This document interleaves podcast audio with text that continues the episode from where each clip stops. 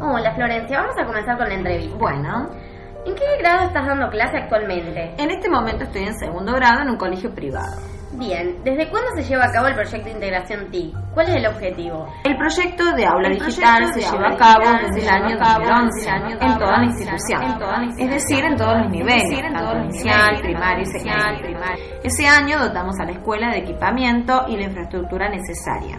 La finalidad principal de este plan es convertir los ordenadores en unas herramientas eficaces en manos de los docentes para llevar adelante los procesos de enseñanza-aprendizaje, aumentando de esta manera la calidad de la educación que ofrecemos a nuestros alumnos. ¿Y quiénes son los responsables de direccionar este proyecto?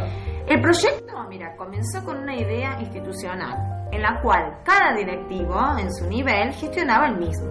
Pero los responsables principales para que la integración de las TIC sea posible somos nosotros, los docentes. ¿Todos los docentes implementan este proyecto? ¿De qué modo lo hacen? ¿De qué modo lo Sí, hacen? todos los docentes debemos usar el aula digital, seamos docentes de grado o de algún ramo especiales. Pero este año, por ejemplo, en mi caso, no he utilizado mucho las netbook me parece que en general todos las están dejando de usar. Solo utilizan la pantalla para pasar algún videíto. ¿Los docentes cuentan con algún apoyo o guía para seguir avanzando en el proyecto? ¿Es necesario? Mira, los dos primeros años les- eh, los, los directivos nos brindaron eh, el acompañamiento de un licenciado en educación y de un profesor en informática para que nos ayude justamente en preparar las actividades y así poder organizar las clases de aula digital.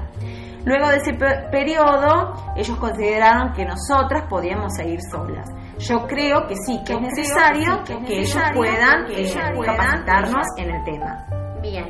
Desde que se inició el proyecto, ¿se realizó alguna retroalimentación, evaluación para poder identificar fortalezas y debilidades del mismo? Mira, la verdad es que el grupo directivo tampoco Por ejemplo, en los dos primeros años, como te venía diciendo, nos brindaron capacitaciones y diferentes espacios para que podamos comunicar nuestro conocimiento, nuestras experiencias, dudas e inquietudes. Luego ellos vieron o creyeron que el proyecto estaba en marcha y dejaron que nosotros siguiéramos adelante solos. Bien. ¿Crees que es necesario realizar algún cambio del proyecto? ¿Cuáles y por qué? Yo creo que sí, que es necesario hacer cambios para que el proyecto de aula digital pueda seguir avanzando. Me parece que es necesario realizar un cambio, sobre todo y principalmente en la forma en que se dan las clases. Yo creo que se, eh, debemos dejar de ser tan tradicionales para poder así integrar el uso de las TIC. Debe haber un cambio pedagógico y de gestión. Este año la participación de los directivos fue bastante nula, sumado a que los docentes debían trabajar totalmente solos, sin ayuda de nadie, como dije anteriormente, eh, sin ningún coordinador o alguna guía que nos pudiera ayudar para planificar las clases y em, una ayuda también de algún técnico dentro del aula, que creo que es lo más importante que deberíamos tener. Bueno, muchas gracias, muy interesante. No, por favor, gracias a vos.